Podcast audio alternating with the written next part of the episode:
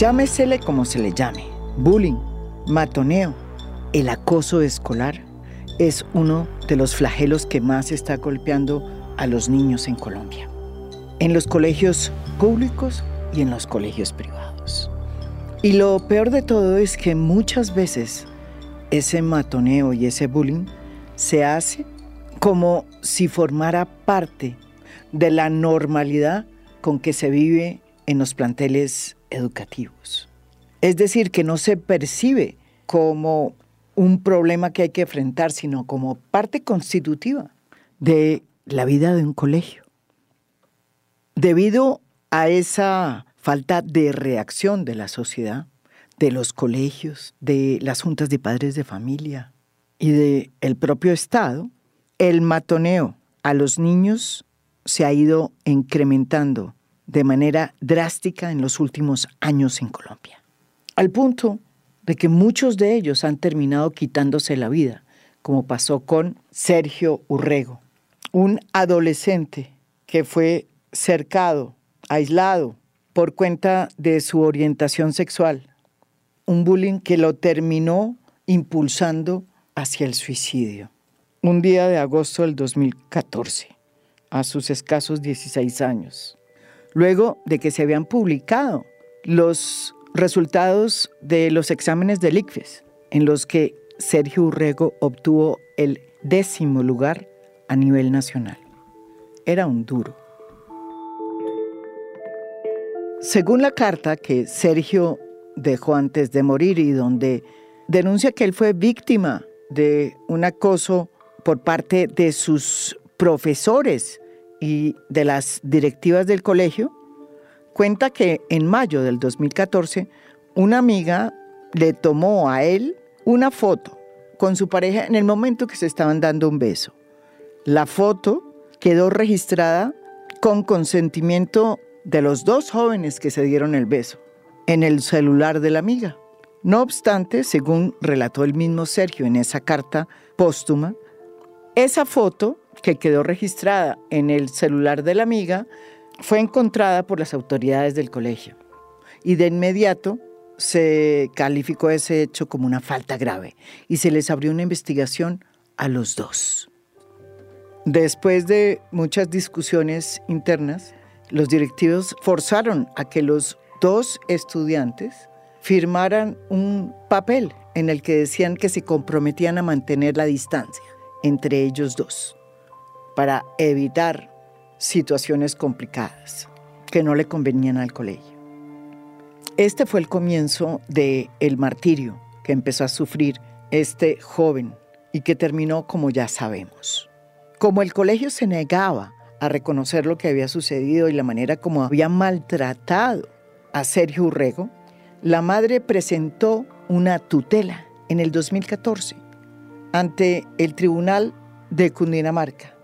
Tutela que tuvo que llegar hasta la corte para que ese tribunal fallara a su favor y obligara al colegio a pedirle disculpas y a decirle que esas políticas que estaba implantando pues no contribuían a la convivencia que debe haber en un colegio. Eh, realmente esto deja un precedente, un precedente de que nunca más esto vuelva a ocurrir. Esto eh, deja un mensaje claro de la no repetición, de realmente conservar la memoria de los jóvenes diversos en sus escuelas, eh, aquellos jóvenes que aún siguen sufriendo en silencio y de muchos casos que han llegado a quitarse la vida como mi hijo, pero que pues muy seguramente han quedado ocultos. Eh, yo creo que es esto más el precedente que se deja y así recibo esta sentencia. Cuando pensábamos que el país había aprendido la lección, luego de esta historia que tanto conmocionó al país, lo que sucedió fue todo lo contrario. Desde entonces, las cifras de bullying, de matoneo, de acoso se han disparado en el país. Un estudio de la Organización Internacional Bullying Sin Fronteras ubicó al país como el décimo con más casos de matoneo a nivel mundial. Y un informe del Laboratorio de Economía de Educación de la Universidad Javeriana, dice que somos el segundo país en Latinoamérica entre los miembros de la OCDE con mayor exposición al bullying. Recientemente se conoció de otra madre que le tocó recurrir a la justicia y llegar hasta la corte para lograr que el colegio, esta vez un colegio donde se educa a los hijos de las familias más pudientes de Bogotá, el Colegio Helvecia, aceptara que no había hecho nada por evitar que a su hijo lo dejaran de acosar en el colegio. Primero ella fue a denunciar el acoso que sufría su hijo ante las autoridades del colegio, que hicieron caso omiso de lo que ella decía. Al ver que no había respuesta, ella decidió apelar a la justicia y su caso terminó en la Corte Constitucional. El fallo reconoció por primera vez lo que el colegio había negado siempre, que su hijo había sido acosado y que el colegio no hizo lo suficiente para atenderlo. Las denuncias de esta mamá sirvieron para que otras mamás denunciaran otros casos de acoso en el mismo colegio, como sucedió con la representante en Colombia del Alto Comisionado de las Naciones Unidas de los Derechos Humanos, quien salió a los medios a decir en una entrevista en El Espectador que su hija había sido víctima de acoso escolar y racismo en el Colegio Helvecia. Y de nuevo, la institución se reafirmó en decir que no era cierto que no hubiera actuado bien, porque sí se habían activado las rutas de atención. A Juliette Rivero, que era representante en Colombia del Alto Comisionado de las Naciones Unidas para los Derechos Humanos, le tocó finalmente trasladar su hija a otro colegio. La verdad me puse muy triste cuando vi lo de la sentencia de la Corte Constitucional y entendí que pues otros niños estaban viviendo situaciones similares. Eh, al escuchar esa noticia ese día lloré y también pues me dije a mí misma que era importante denunciar. Estamos con María José Quiseno, la madre que hizo la primera denuncia de que su hijo estaba siendo acosado en el Helvecia, una denuncia que ha producido una tracalada de otras denuncias que aún hoy siguen saliendo a la luz pública y que demuestran que en muchos colegios el bullying es una práctica que se vive en silencio y que desde luego no solamente se lleva a cabo en colegios como el Helvecia. Ella, después de todo lo que le pasó, porque a ella le tocó exactamente hacer la misma ruta que la mamá de Sergio Urrego, que llegó hasta la corte y obtuvo finalmente un fallo que obliga al colegio a por lo menos tomar cartas en el asunto y decir que la embarró, cosa que todavía no ha hecho el colegio, decidió crear una fundación que tiene el lema que dice que el acoso escolar mata. Luego de que se produjo el fallo de la corte en contra del eh, colegio Helvecia, María José Quiseno escribió una carta en el que dice que después de dos largos años de un proceso judicial, finalmente la Corte determinó que el Colegio Helvecia de Bogotá vulneró los derechos fundamentales a la vida, a la dignidad, a la integridad personal, a la salud y a la educación de su hijo. María José, tú has contado tu historia en los medios has contado cómo fue la tortura de primero ir a, de los profesores, contar lo que sucedía con tu hijo, oír cómo ellos hacían caso omiso a las denuncias, después con los directivos, después cómo te tocó durante dos años ante la negativa del colegio hacer algo, llevar el caso a la justicia, cómo llegó hasta la corte y cómo después de dos años de un proceso judicial muy largo, Finalmente, la Corte encontró que se habían vulnerado los derechos de tu hijo y que el colegio tenía la responsabilidad de haber hecho muchas más cosas para evitar lo que sucedió. ¿Cuál es la reflexión que te deja todo esto? ¿Por qué los colegios se están negando a aceptar que están haciendo muy poco para controlar el tema del matoneo en Colombia. Yo te diría que a través de la historia de, mi hijo quiero invitar a una, a una reflexión, a una reflexión muy profunda sobre una pregunta y es, ¿son los colegios colombianos, independiente de que sean públicos o privados, un lugar seguro para los niños? En el caso de mi hijo no lo fue. Eh, sufrió por más de un año acoso escolar y a pesar de tener conocimiento del caso, el colegio no tomó las medidas suficientes para asegurar un ambiente escolar seguro y protector.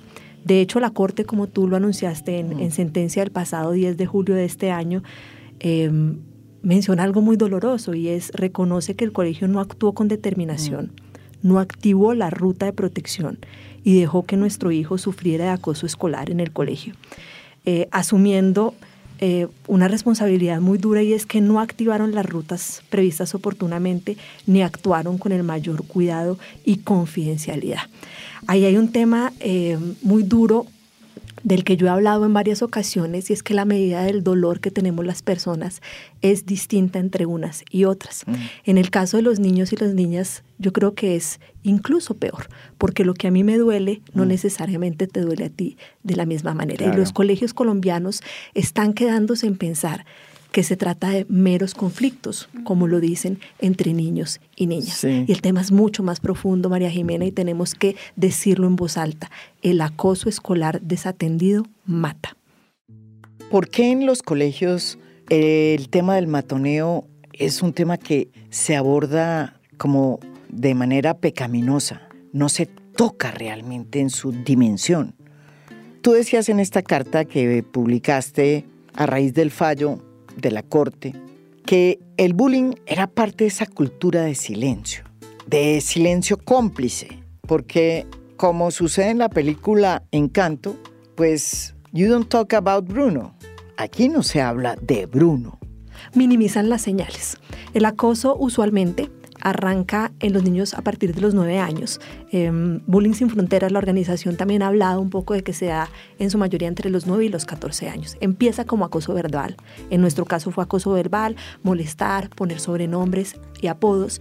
Y la tendencia natural mm. que tienen papás y colegios es decir, no le pares bolas, esto va a pasar, mm. tienes que ser fuerte, eh, esto se van a cansar, se van a cansar de hacerlo.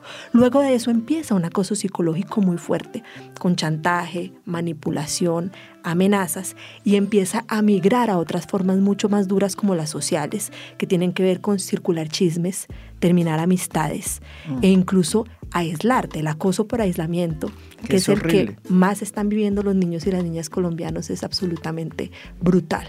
Que tú llegues a tu entorno escolar y ese día todo el mundo te dejó de hablar. Y a eso se le suma una, una, un punto adicional es el acoso cibernético y es cómo se está usando los celulares, Snapchat, eh, diferentes redes como Instagram para burlarte y hacerle daño a otros y masificarlo. Eso se nos está saliendo de control. Y eso pasó con tu hijo también. Y eso pasó. Empezó tal cual te lo acabo de escribir. Verbal, psicológico, social, terminando en un acoso cibernético brutal. También nos acompaña aquí en a fondo Tatiana Urrea, psicóloga clínica, una persona experta en el matoneo.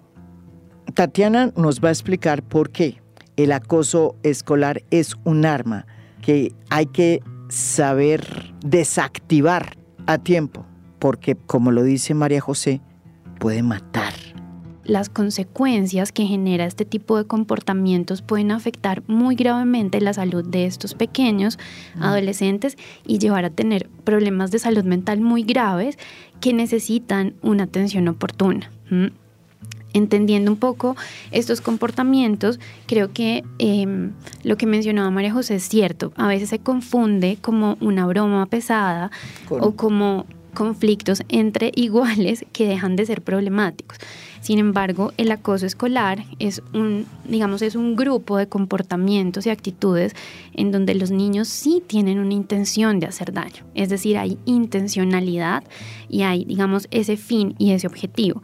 Adicional a que deja de ser una broma y deja de ser un comportamiento eh, de, un de solamente un día y se vuelve en algo repetitivo y sistemático. Entonces ya vamos a ir dos factores importantes una intención de daño repetidas ocasiones, es decir, una persona sometida a este acoso cotidianamente.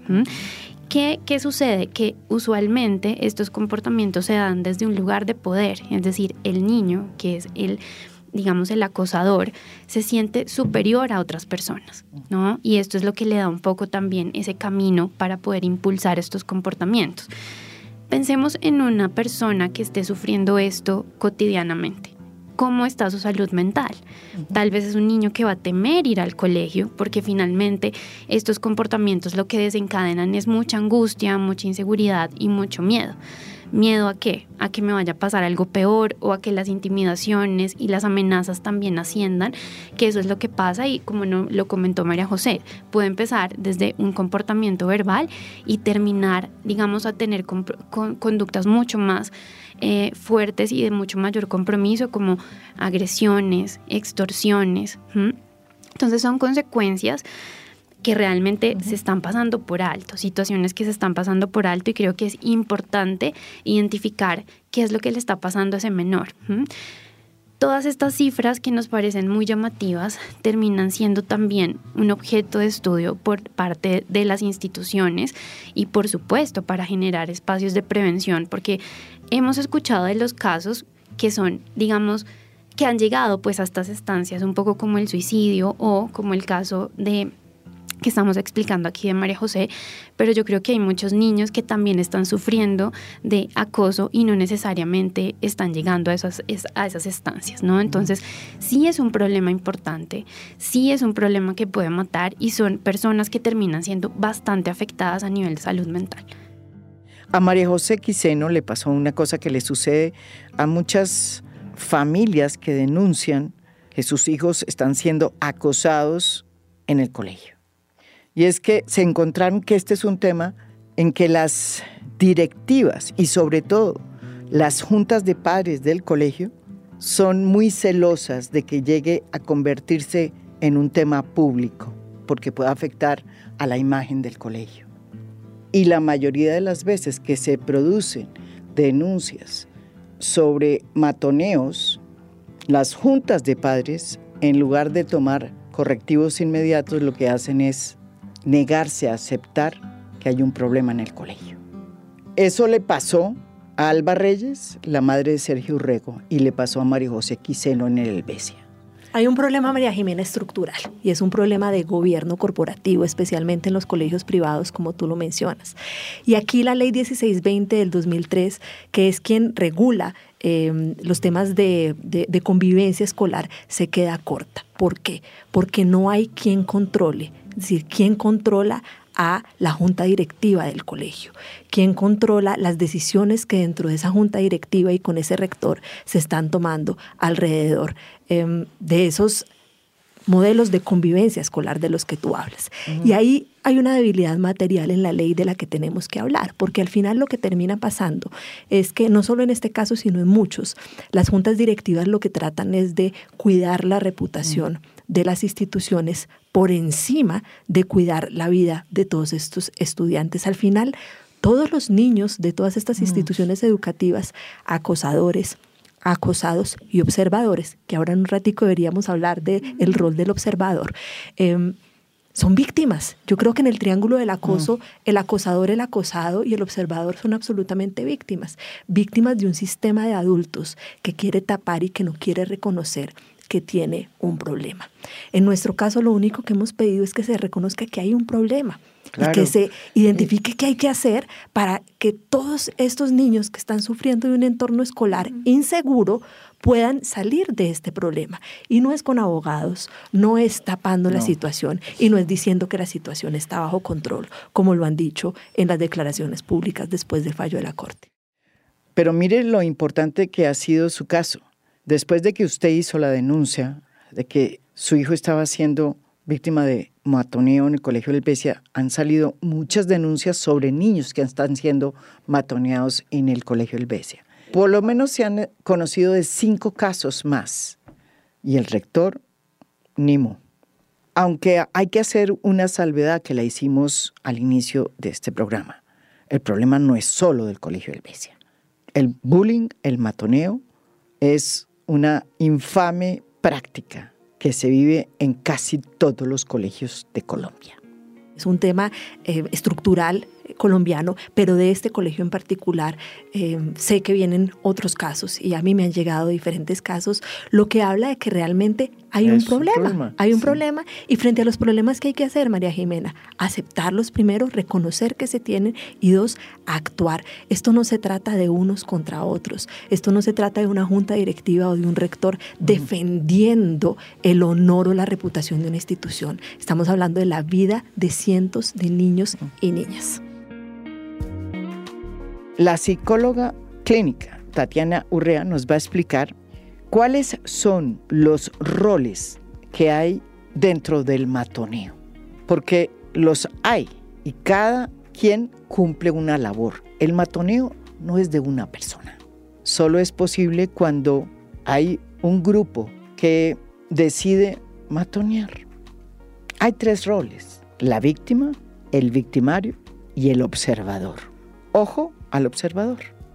Tenemos varios roles en estas situaciones de acoso, ¿no? Tenemos en un primer lugar la persona que es víctima, en un segundo lugar la persona que es el acosador y en tercer lugar los espectadores. El rol que tienen estas personas es importante em, porque finalmente ellos pueden adoptar una posición activa o pasiva respecto a lo que está sucediendo. Y aquí me voy a devolver un poco como algunos temas que María José tocó y es qué se está haciendo desde la prevención en los espacios educativos. Tenemos manuales de convivencia que finalmente son... Em, espacios o digamos estructuras que protegen, ¿no? Si se presenta en el colegio este tipo de comportamientos, estas serían las consecuencias. Pero no sé hasta qué punto eso se está pudiendo llevar a la realidad. Muchas veces en los colegios no se habla acerca de qué es el acoso escolar, ¿no? Entonces de entrada tenemos ahí, digamos, un espacio para cubrir y muchos niños no saben que están siendo víctimas cuando les está pasando esto.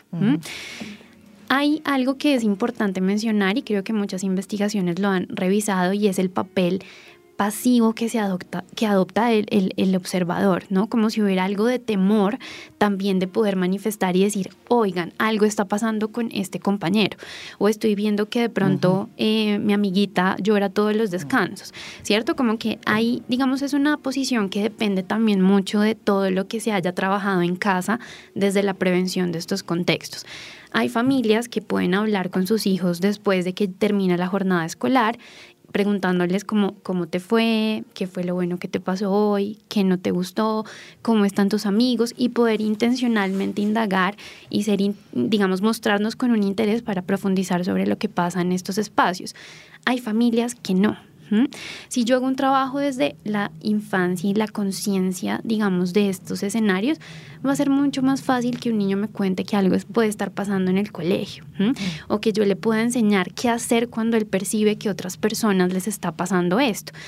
Lo que entiendo es que en los colegios debe haber pues un plan, digamos también un plan de cómo actuar frente a estos casos y también cuáles son las personas a las que se puede acudir en caso de que se presente, ¿no? Un niño finalmente tendría que tener un adulto de confianza en el colegio o en su casa quien pueda contarle, ¿cierto? Para decirle, mira, me está pasando esto. Pero lo que se ha encontrado es que siempre se adopta una actitud muy pasiva. ¿cierto? Como de vergüenza, y qué tal si me pasa a mí lo mismo, y qué tal si el colegio de pronto adopta otra postura y no me cree, ¿no es cierto? Entonces yo mejor no digo nada y me convierto en un espectador pasivo. Este otro tipo de escenario del espectador activo es donde ya también yo me vuelvo parte un poco y cómplice de lo que está sucediendo. Entonces, estos niños sin duda pues son la cabeza, los acusados, los sí, los acosadores, pero no funcionan del todo solos. Tienen algunas personas que también, pues, no sé, por las características del comportamiento y demás, se vuelven cómplices de la situación. y también, digamos, se hacen partícipes generando una posición un poco más activa, ¿no?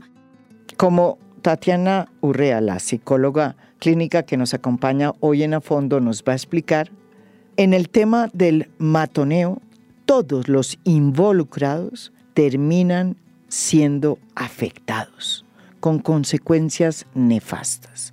No solo la víctima, también el victimario y también el observador pasivo o activo. Creo que sí es súper importante resaltar que aquí los tres afectados también terminan siendo esos tres roles de los que hablábamos inicialmente. Hay consecuencias, por supuesto, en todos los niveles, o sea, tanto para la víctima como para el victimario y así los espectadores y creo que eso es lo que tampoco se entiende. O sea, pensamos como, no, ok, esta persona está haciendo daño, pero también a esa persona le está sucediendo algo.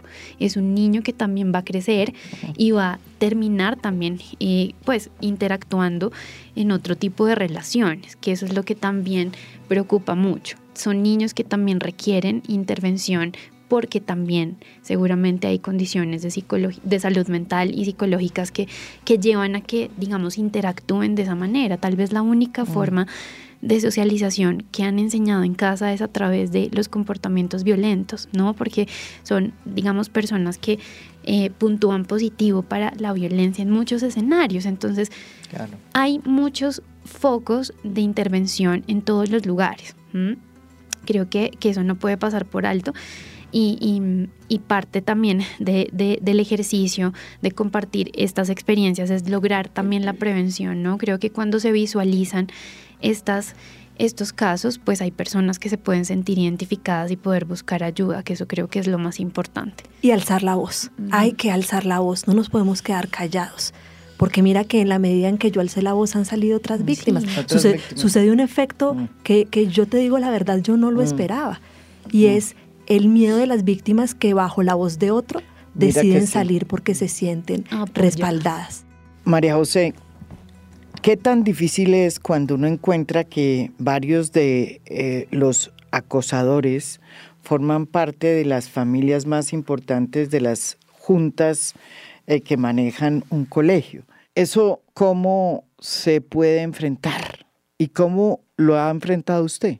Pues ahí, ahí yo te diría, María Jimena, que hay un tema puntual que es el que a mí más me ha sorprendido y es el de conflicto de interés, que yo creo que todos hemos aprendido en, en la vida empresarial y es si yo tengo Em, mis hijos en, un escenario escolar y soy parte de una junta directiva, independiente de que mi hijo sea el acosado, el acosador o el observador, yo creo que ahí hay un conflicto de interés real del que no se ha hablado en términos de la estructura. Por eso vuelvo y te digo que hay un tema de gobierno corporativo eh, complicado. Pero al final yo creo que de lo que se trata, y, y coincido con Tatiana, es de una sociedad del silencio. A mí me ha me, da duro todavía pensar en una sociedad y en una cultura en donde el silencio es un código de honor.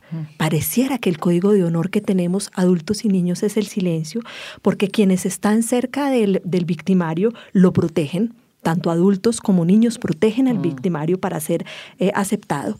Y quienes conocen los abusos guardan silencio para protegerse, ¿no? Porque el miedo entre unos y otros es más fuerte, es muy fuerte el miedo que están viviendo que la voz.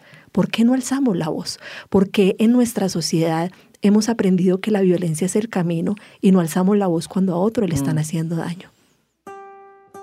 Uno se pregunta si detrás de todo esto es que está también esa narrativa en la que todo lo distinto no es bien recibido y en la que la falta de empatía con el otro, con el que se ve distinto y con el que actúa distinto, pues ha sido el motor también de una cultura pues muy poco democrática.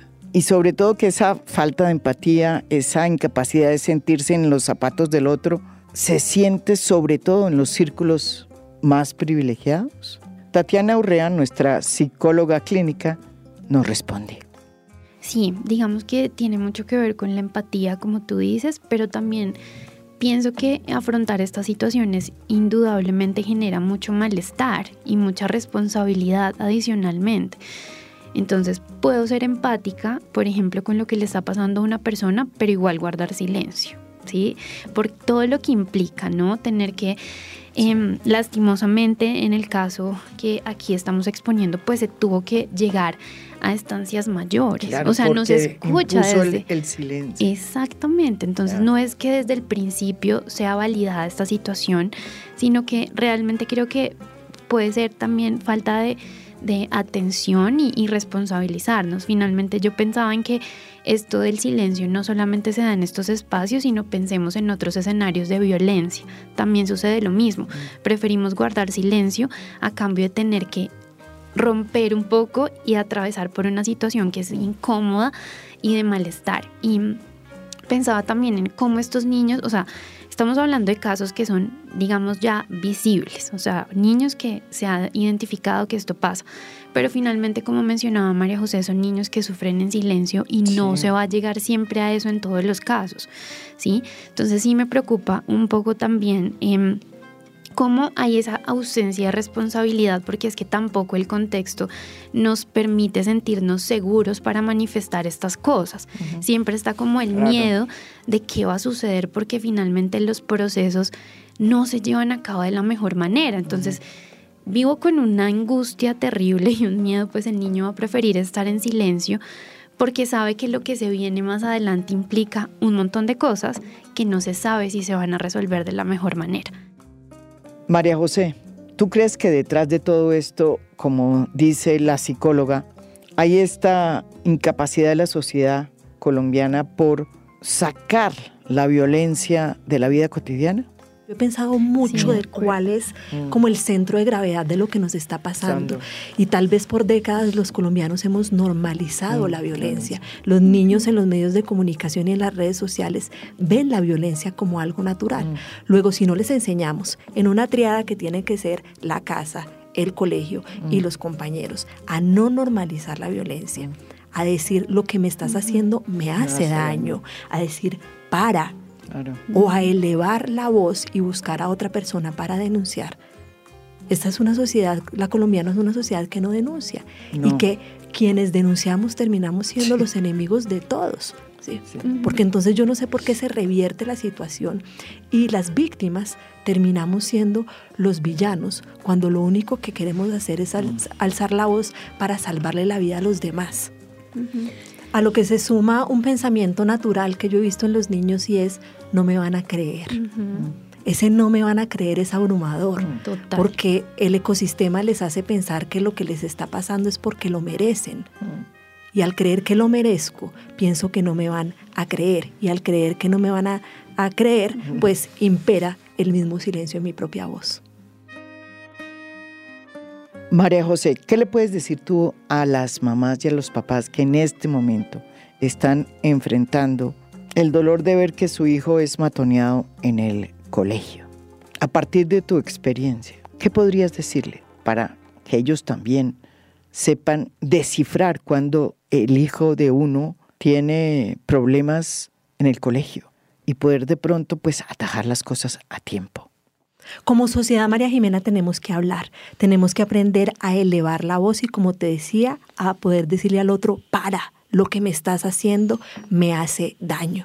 Lo primero que yo les diría a los papás es mucho atención a lo que están diciendo y haciendo sus hijos. Desde nuestra casa también se puede estar gestando que nuestros hijos estén teniendo comportamientos violentos sin nosotros identificarlo.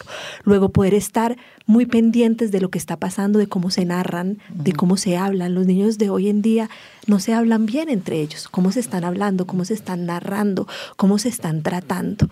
Por el otro lado, identificar algunos síntomas que yo creo que si bien son silenciosos, porque como lo hablaba Tatiana, el acoso es absolutamente silencioso, los niños sí empiezan a cambiar, los niños empiezan a tener silencio, se mantienen alejados de quienes antes eran mm. sus amigos, se culpan a sí mismos de sus problemas. Mm. Cuando un niño se culpe a sí mismo de sus problemas, ponle atención.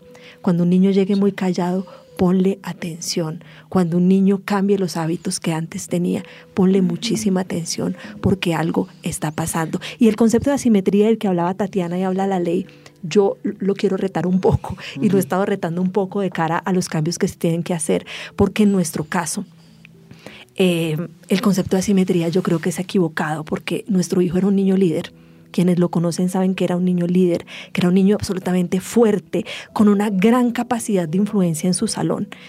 Por eso el colegio desestimó las denuncias, porque es que es un niño líder, porque es que es el, el, el, el, de la clase, el que moviliza, el que hace todo, y el acoso fue tan brutal que acabaron con su autoestima. Eh, así que no se necesita ser débil, ojo, no se necesita ser débil para ser una víctima. Incluso los más populares pueden ser una víctima. María José, ¿cómo supiste que tu hijo estaba siendo eh, acosado? Hay una pregunta fundamental que yo le empecé a hacer y es, ¿cómo te están haciendo sentir? Porque empecé a sentir muchos silencios y muchos cambios de comportamiento en un niño que era absolutamente líder. Y al identificar esos silencios, al identificar esos hábitos de los que te estoy eh, hablando y al empezar a identificar también eh, síntomas físicos como la pérdida de peso, como que antes usabas gafas y hoy ya no usas gafas, como que antes frecuentabas ciertos espacios y hoy no los frecuentas, empezaron a aprender em, las alarmas. Y ahí acompañarse también es otra recomendación para esos papás y mamás que nos están oyendo y es acompañarse de un experto. Al final, mm. que se haya constituido un acoso o no, fue un equipo de médicos expertos quien en un acompañamiento empezaron a identificar muchas señales que tal vez por ese mismo silencio de miedo que tiene la víctima nosotros no habíamos identificado. En abril de este año, el Congreso de la República instaló una comisión accidental para revisar la ley 1620 del 2013, que habla sobre la necesidad de crear estas comisiones de convivencia en los colegios, en los planteles educativos, que precisamente se encargan de manejar temas tan complicados como el matoneo. María José, tú formas parte de esa comisión accidental que se creó y la mamá de Sergio Urrego, Alba Lucía Reyes. ¿Qué es lo que pasa con estos manuales de convivencia? ¿Por qué no han avanzado lo que se necesita para evitar el matoneo en los colegios. ¿Ha servido esa ley o no ha servido? no ha avanzado como, como uno quisiera que avance, pero yo quiero tener la certeza, María Jimena, que con el fallo de la Corte y con los casos que, que están sucediendo vamos a avanzar. El día de la instalación incluso estuvo el viceministro eh, de Salud y hablamos de que esto se trata de un problema de salud pública pues también, porque la carga como decía Tatiana, de salud pública que le estamos eh, imponiendo al sistema es enorme cuando podríamos tratar los casos antes de que lleguen a una fase tan avanzada. Se trata de una pandemia, es una pandemia de violencia mm. que al año en el mundo el acoso escolar cobra más vidas que el cáncer en niños entre 9 y 14 años. Esto al aparato estatal le vale no solo muchísimo dinero, sino que a los colombianos nos tendría que marcar una prioridad en la agenda de la conversación desde la sala de la casa hasta las altas esferas de lo que está pasando. Y hay un elemento adicional, eh, María Jimena, que no hemos hablado y que, y que debe tener esa ley y tiene que ver con regular el uso de imágenes de menores en redes sociales. Tú que eres periodista y que manejas todos estos temas, el ciberbullying está bien definido en la ley, pero hay una brecha muy compleja que es cómo pueden usar los niños entre menores de edad fotos de otros niños para hacer y acabar con la reputación y la imagen de esos niños. Hay un vacío enorme, ojo, al uso de imágenes en redes sociales sin autorización. María José, ¿por qué usted como Alba Reyes, la mamá de Sergio Urrego, decidió, después de toda esta dolorosa experiencia, abrir una fundación con el lema de que el acoso escolar mata? Porque se nos están muriendo los niños en nuestras manos porque los papás y mamás eh, de tanto las víctimas como los victimarios no quieren entender que tenemos un problema. Y de lo que se trata, María Jimena, esta causa es simplemente de que nos sentemos todos a la mesa a decir, tenemos un problema y entre todos lo podemos solucionar. Esos niños de los colegios públicos y privados van a ser esos líderes del mañana, van a ser quienes van a construir esa Colombia del futuro. ¿Y en manos de quién vamos a quedar? Si como lo decía Tatiana, que es la experta, estos niños van a quedar con afectaciones psicológicas para toda la vida, tanto el que fue violentado como el violento que no le enseñaron a poner límites y que no le han dicho, para, lo que me estás haciendo me hace daño. María José, no quiero terminar esta entrevista sin preguntarte, ¿con quiénes has librado esta dura pelea? ¿Con tu esposo? ¿Con tu familia? ¿Con tus padres? ¿Quién te ha ayudado? Todo mi entorno familiar. O sea, esta es una causa que no es de una persona, esta es una causa de mi esposo, esta es una causa de mi hija, esta es una causa de mi mamá, esta es una causa de todos como familia. Que además tenemos una gran admiración por todos esos niños y niñas que hoy están siendo víctimas de acoso escolar, pero que han logrado sobrevivir.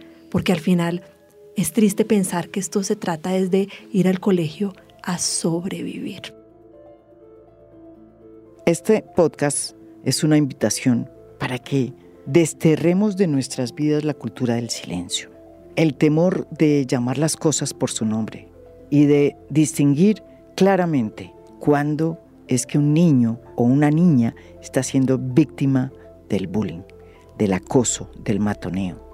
Quedarnos callados, como nos ha pasado, es una demostración de que el bullying es un tema acendrado no solo entre los niños, sino que también se hace entre los adultos y que por eso, por ser una práctica que se acomete en la trastienda, en la penumbra, hecha para que no se descubra, es porque es muy difícil desactivarla. El matoneo mata, recuérdenlo bien, y hay que alzar la voz, como dice María José Quiseno, y como dice también la mamá de Sergio Rego. Alba Lucía Reyes.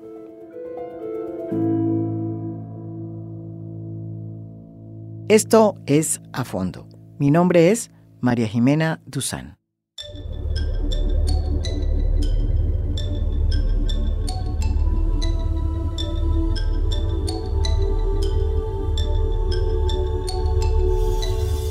A Fondo es un podcast producido por Mafialand. Producción general, Lucy Moreno.